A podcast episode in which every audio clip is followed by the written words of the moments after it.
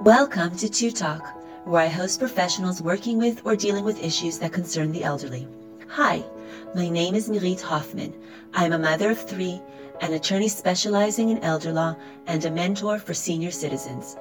I am a member of STEP, which is a global society of trust and estate practitioners. I lecture on estate planning and write on various sites about the relationship between children and their elderly parents and the daily needs of the intergenerational family. These podcasts are personal meetings with a variety of professionals with experience in issues relating to the elderly and is intended for anyone who is interested in being enriched with knowledgeable information regarding topics related mainly to this age group. Let's get started. I hope you enjoy it. And today we're going to talk to Rachel Weinstein, who is a clinical social worker and has been living in Israel for almost 10 years and is a very nice person, very fun to talk to. Thank you. So, Rachel, come on, introduce yourself. Alrighty, so my name is Rachel Weinstein. Uh, we made Aliyah, my family and I made Aliyah from Chicago about 10 years ago. Um, I recently started a private practice, a private social work practice. Um, I took a little break. Um, I was a hospice social worker and I worked with nursing home patients, hospital patients, uh, clinical settings, medical settings, the works. Um, one could say that I've been a social worker probably since birth, but professionally for about 25 years. And um, and yeah, it's my my professional true love. That's that's what I've returned to, and that's never really left me. But but here we are. So uh, yeah, so I I focus not not exclusively on people dealing with transitions and adjustments and grief. Um, but there are so many things in life that kind of fall into those categories. Aliyah is a huge transition. And when you miss the country you came from, in my case, it was the US, it, it is, it's a grief process and it's a bereavement process because things, things are easier now. But I, I always, you know, say that the first time walking into the, into a grocery store and looking for milk and seeing that it was in a bag, um, that was that was a head trip to say the very least. So that it, it seems silly and it seems so little, but it's a huge adjustment. It's you know like in the Wizard of Oz, you know we're not in Kansas anymore. You, when you realize you're, you're really not in Kansas anymore, you you need to you need to adjust. Um, so that's all sorts of adjustments and dealing helping people with anticipatory grief and what it's like to deal with the loss of, of independence, um, functioning in a different language. So those are my uh, some of my my areas. Okay, and today we're going to talk about complicated relationships during complicated times. Right. And um, from our rehearsal that we did this morning, I remember you you sort of st- wanted to start with a story, which was very interesting. So go ahead.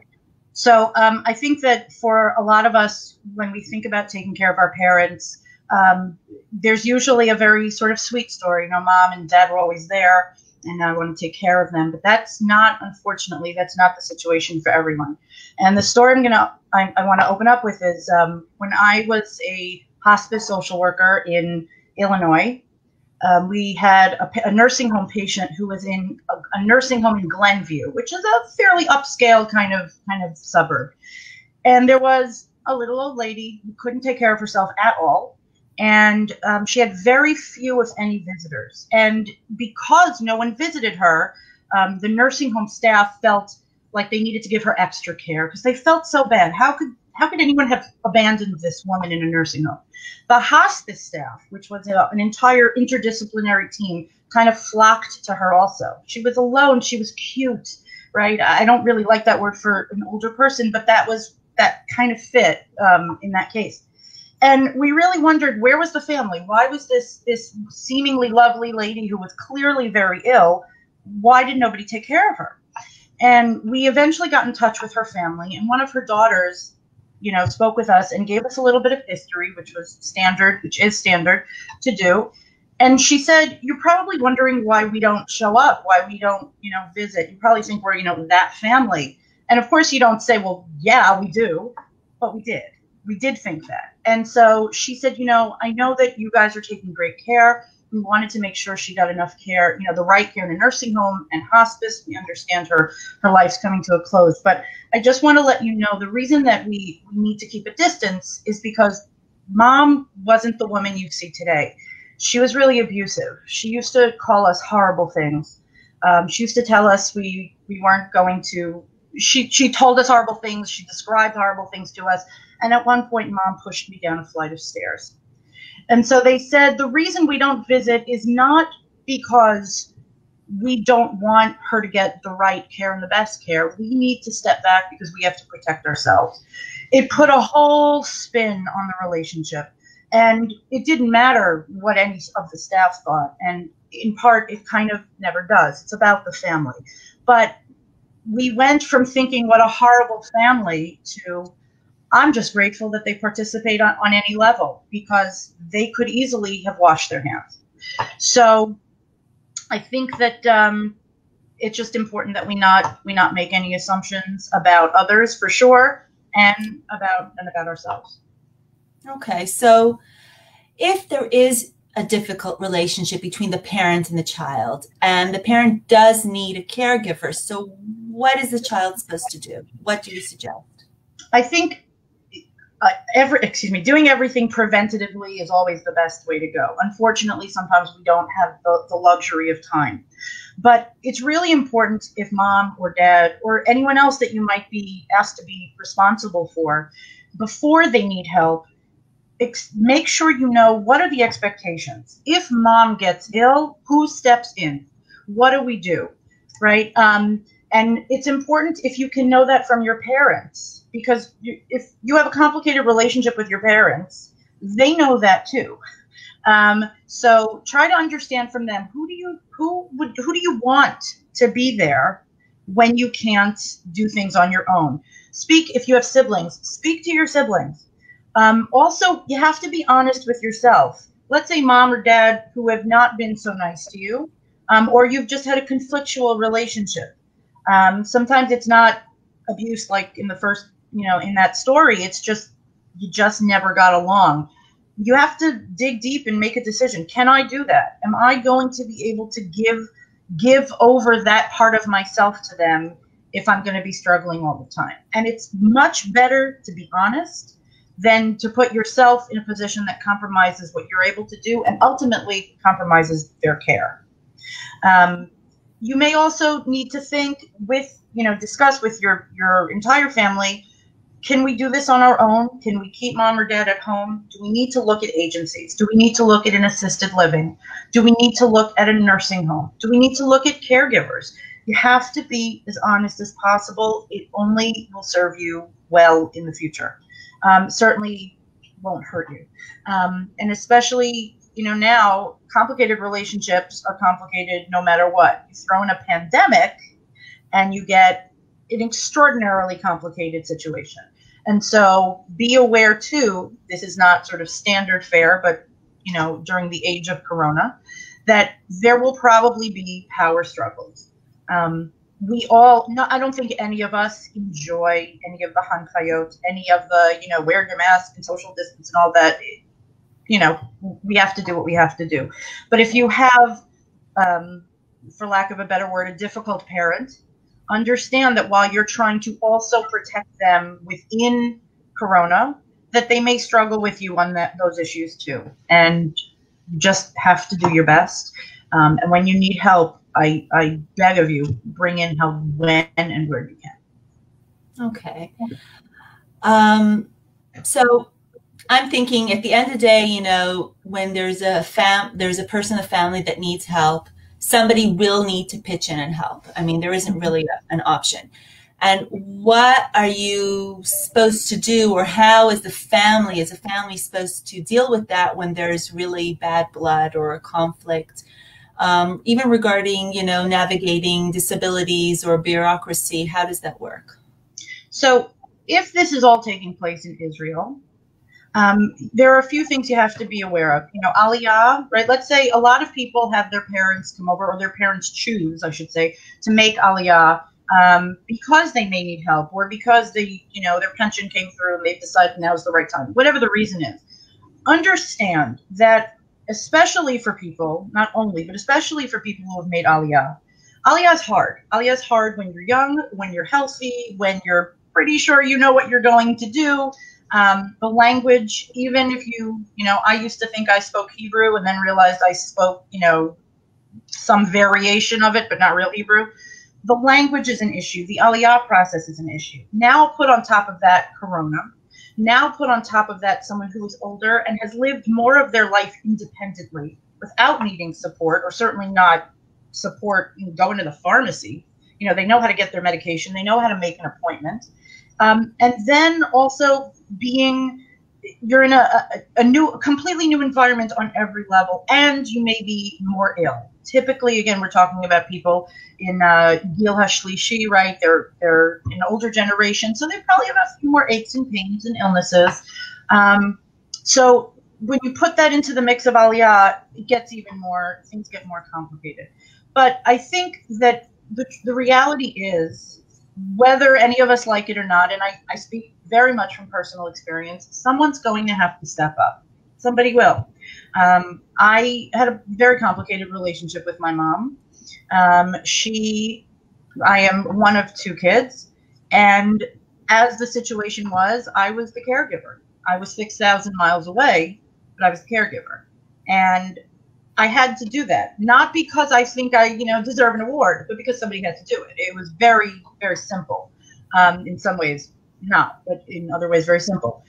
So, what I needed to do, not only, um, not only as the caregiver for my mom, for as much as I could do from across the ocean, is I also had to make sure that there was a team and a team that I could work with. In, in hospice and nursing homes, we call it the interdisciplinary team. You have the social worker and the nurse and the nurse's aide and the doctor. It's a whole team of people talking about the same person, and all of that is about the care you're providing. So when I got, I visited the States and I made sure to have whatever family meeting I could.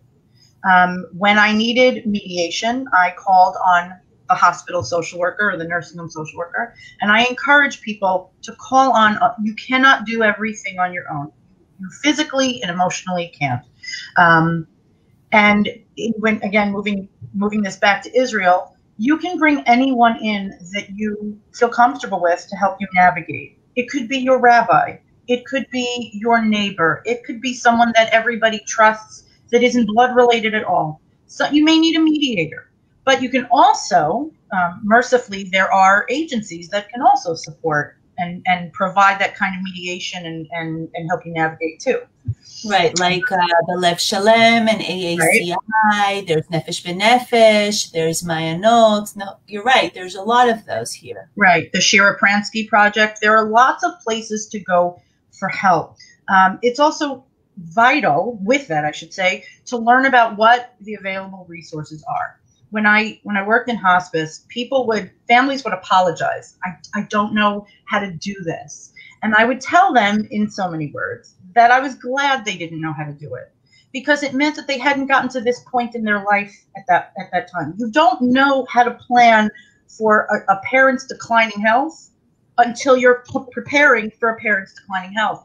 And so if you don't know that, there's no like age requirement. It's not like, uh, you know, you as the adult child hit 50, you must know what to do. You must know what to do when you have to do it.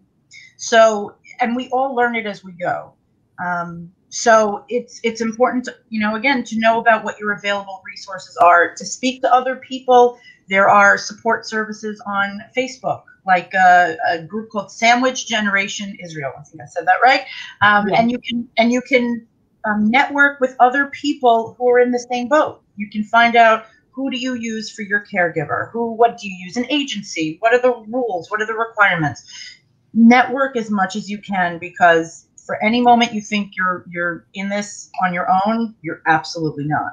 You're absolutely not. Okay. What about you know getting used to the medical system because there there are probably a lot of elder people um, can navigate the web, but they find it very difficult, especially in Israel, to navigate the system here, especially setting up appointments in Hebrew. So, how do we help them on one hand, but also make sure that they maintain their independence so right. that they feel good about themselves? Right. I, I think here another thing, whether you have a complicated relationship or not, perhaps even more so if you do, is that you have to understand that, or I would hope you understand that your parents clearly are older. They have lived more years depending on themselves than you know than than you. That's sort of just the the math of it. So mm-hmm. when you make aliyah, again, as a excuse me, no matter what age you are, you become very dependent. Hopefully for just a short time. You have to rely on people to explain this is where you go for that. This is the name of this medication in this country. Uh, you know, this is how you get to the misrad, the office of this, but it's only open on Tuesdays, but maybe on Thursdays, but maybe the, the owner's in bidud. There's all sorts of, you know, hoops to jump through. That's hard when you're healthy as a horse.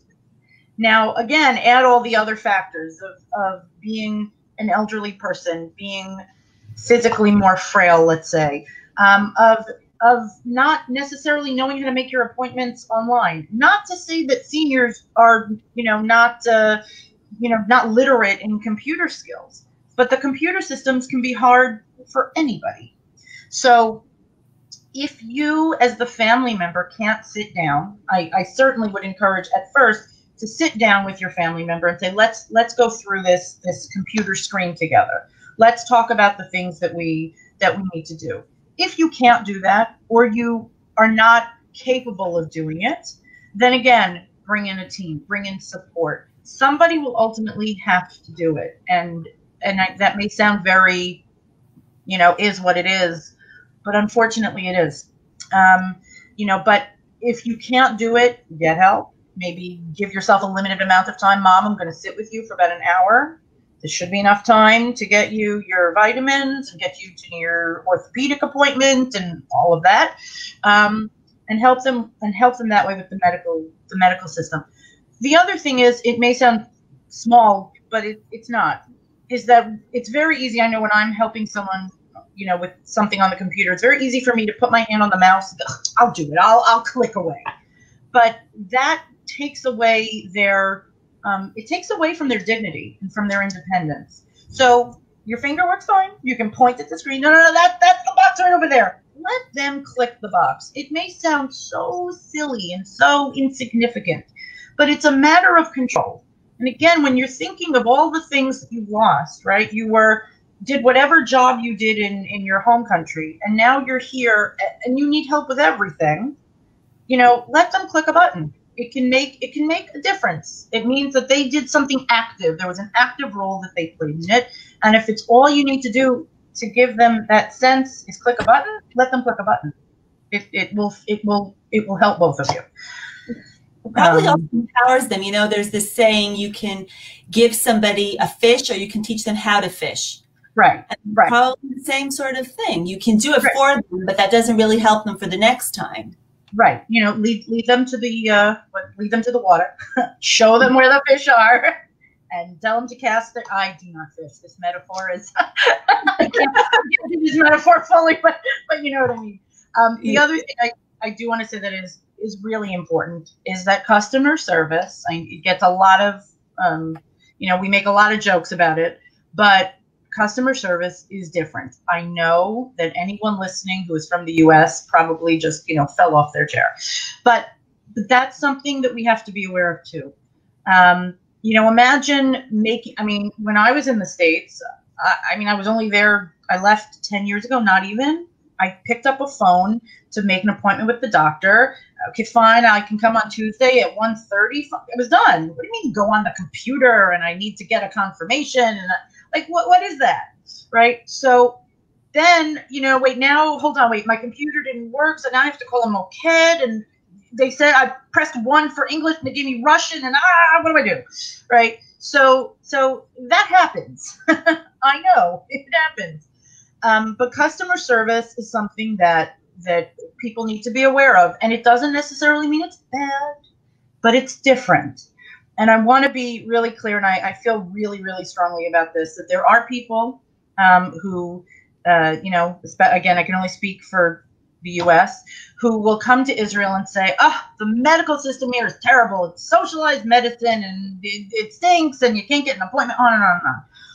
And I always compare it to um, I can't give you the exact part in the in the Tanakh, but you know when the Jews left Egypt and you know they were beaten and they were slaves and they get out of Egypt and there's no food. Oh, it's so much better in Egypt. I'm not saying America's Egypt. I'm really not going to use any comparisons with America right now. They have their own sorrows, their own their own problems. But it's really important to understand that there's I mean, there's good and there's bad everywhere. I have had doctors in the US who were phenomenal, phenomenal. I've had doctors in the US who made me wonder why they were allowed to speak to people because they have the bedside manner of a frog. I, I mean, and I'm being very kind when I say that. I've had medical care in Israel that was beyond. It was amazing. It was compassionate and all the things you want in your doctor. And other people that I again wonder why why do they let you talk and work with people? You shouldn't be doing this. It's not country specific. It's person specific. So I uh, you know, it's important again to, to be aware of that because it's very easy to say, "Ugh, it stinks here." Find another doctor. you know, I mean, I know that's very flip of me to say, but that's if that's going to help you know help you with the relationship you have with your parents while you're already going through a difficult caregiving situation it's much smarter it's much wiser to change what you're going through instead of you know spinning your wheels and complaining about how terrible the care is uh, unless that's the way you bond with your parents if that works you know that may have benefit too um, but oh, basically uh, life is not black and white there's a lot of gray Right, right, right. And so it's it's also very easy when you leave when you leave what you're comfortable with. Um, it's it's very hard to to you know to find to find how amazing it was here.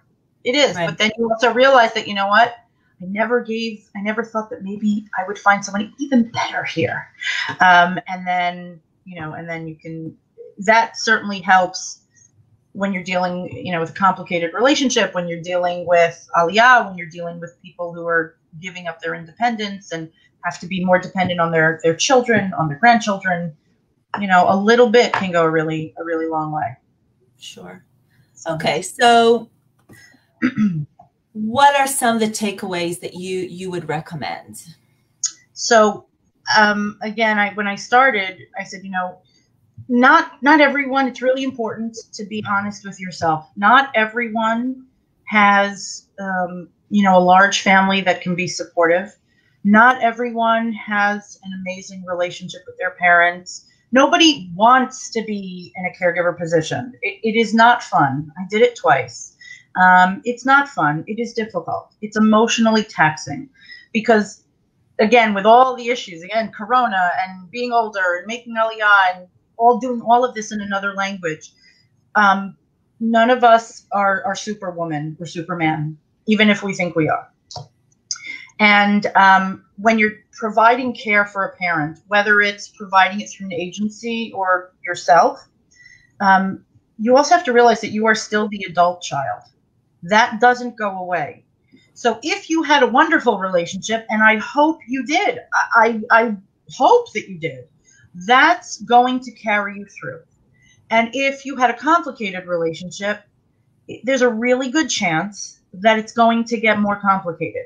Just think about when when you don't feel well. My family knows that when I'm having an allergy attack and I have one like clockwork every year and I complain and that's just what I do, right? I don't I'm not I'm not the nicest person. I can't breathe. I can't I keep coughing. I know it's not COVID been tested, right? Every I'm, I'm like grabbing for the allergy medicine. I don't feel well. I'm not nice. okay, I, I'm the first to say it. And you know how much more so when it's a lot more than an allergy attack. So if you're already a difficult person, and as far as I can, my my family has not told me that I am on a regular basis. Um, okay. But if somebody is not a nice person on a regular basis and they don't feel well, it's just going to make it that much harder. They're not going to suddenly, just because, God forbid, they have cancer, doesn't mean that they're going to say, oh, I'm dying. I really should treat you better. No, that's generally, could it happen? Yes. Is it generally the way it works? No. So be aware of that. Um, also, again, if you if you don't know how if you don't know how to do what you need to do, ask. I'm a social worker. You need resources, I'll get you resources. That's that's one of the things I do. You need to find out what group, where do I go, who's the right person to contact. That's what social workers are here for. That's what I'm here for. That's what these agencies are, are for. I please, it, this is a, a life lesson, but don't make assumptions, right? Oh, but look, my mom just made Aliyah and she's sick. Of course she's going to get care from the government. No, of course. You have to ask. You always have to ask. And um, when it comes to also, if you can, if you have the luxury of time, speak to your parents when they're healthy. Find out what's in the bank account. What can you afford? What can you not afford? Do they have healthcare insurance from wherever they've made Aliyah from? Um, if you're afforded that extra time, it will allow you to formulate a realistic plan of care for the future. I can tell you that when my when my mom, uh, excuse me, when I was growing up, my mom always used to say, and I hated it, I hated it. She always used to say, in case God forbid, the sentence was never finished. In case God forbid, there's a silver metal box in the closet, and I knew exactly what it was. That's where I keep the important papers. And I would always say, "Mommy, stop, stop, stop, please. I can't, I can't have this conversation." And she would always say, "Rachel, in case God forbid. And let me tell you, in case God forbid happened, and I obviously had to do the legwork, but my mom paid for her own funeral. Um, everything was set in place before I didn't. I I was given the luxury of of falling apart because the nitty gritty stuff, most of it was done. I just had to make sure the papers went to the right place. Um, so I'm I'm very fortunate in that way. Um, delegate tasks. If you cannot do it, get a friend. I had a friend drive me to the bank. If you can't do the Hebrew, ask someone for help. Please ask for help. And also, to the best of your ability, please take care of yourself. Um, I know it's very trite, it's very cliche. We talk about self care. It doesn't have to mean bonbons and you know and manicures. If that's your thing, go for it.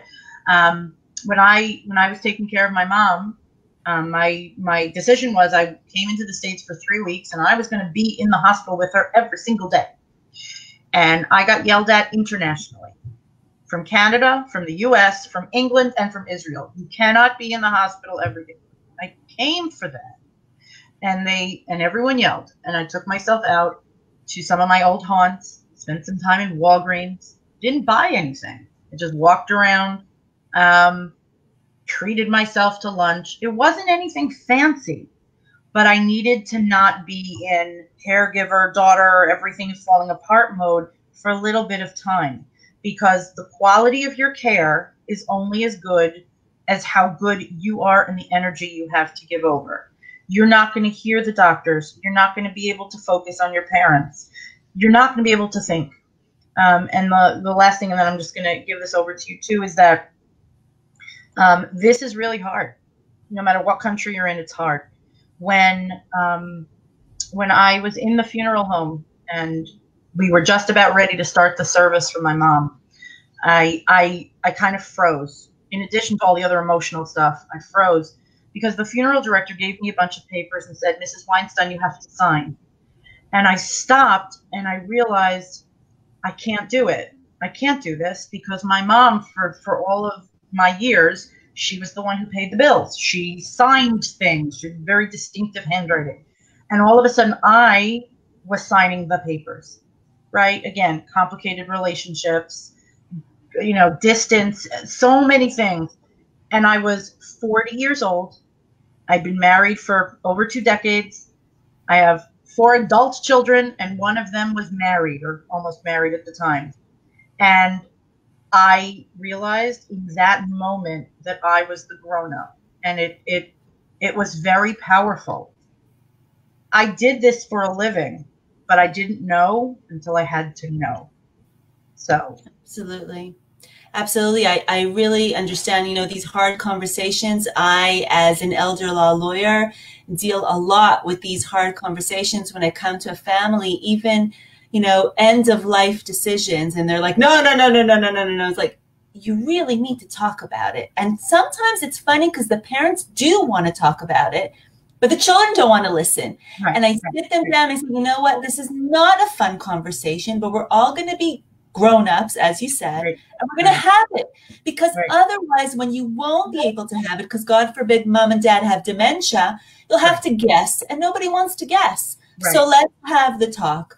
Or, you know, having making sure there's a special folder with all the important information including passwords including credit card information including Right. insurance including you know ira information from people Right. in america it's important that everybody knows where these are sitting and what the information is because when god forbid you need it the last thing you want to start doing is checking the house and finding pieces of paper and trying to Right. figure out a puzzle where you know it should be ha- it should be somewhere Right. with together I, Also- I hated that. I hated that silver box. I can I can see it in my head.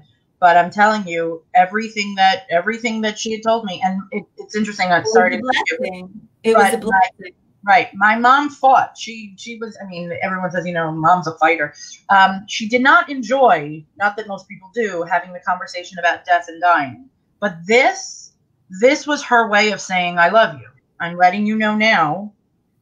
When if, if God forbid, I if God forbid, that was the and it happened, and obviously I had I had to do the legwork. Um, but um, but the papers were all there. The work was done. A lot of that Absolutely. Absolutely. Also, you know, in in America, I know preparing a durable power of attorney is something actually very well known and done as part of mm-hmm. estate planning. Right. Um, and Israel is set up a little bit different, but there is a durable power of attorney, and it is very, very important for the children and the parents to get their act together and make sure that the parent discusses this mm-hmm. this topic with the child and signs on such a document mm-hmm. Because when they need to use it if they don't have such a thing it will be too late. And it's also it will be a matter of a guessing game. What would mother what would mom or dad want? How would they want to proceed with this? Right. what is important to them? And it's funny because you know um and we'll we'll close up the session but there was um one of the documents that i prepared and every document is so different because every person has things that are important for them so one person said to me you know what i really like to do in the evening I, I have this thing that i like to sit with like this little glass of red wine and just breathe can i put that in my enduring power of attorney and i said of course Yes. put it in Right. because the kids Absolutely. will be more than happy to do that if that's possible. You can drink Right. wine without, you know, if there's no question of medication or whatever. Right. They would love to be able to know that this is Right. your little heaven spot and this is what you want. Of course, so Right. important.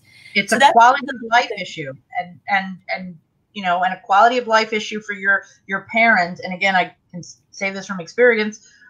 No matter what the relationship was, when they're comfortable, the a part of you exhales. It, it it's you know you you may not have gotten along you know all the time, but knowing that at this moment I am I'm truly doing the best I can do, and the look on your face or the or your posture or your blood pressure, whatever, something is telling me you got it right. And of course, taking care of our parents is not about, well, I got it right. But I have to be, again, I have to be honest that when you're worried and you're nervous and you're emotional because it's your parents, you know what? Getting some sort of confirmation that it's good, you're doing a good job, it, it, it helps your heart. It really, really helps your heart.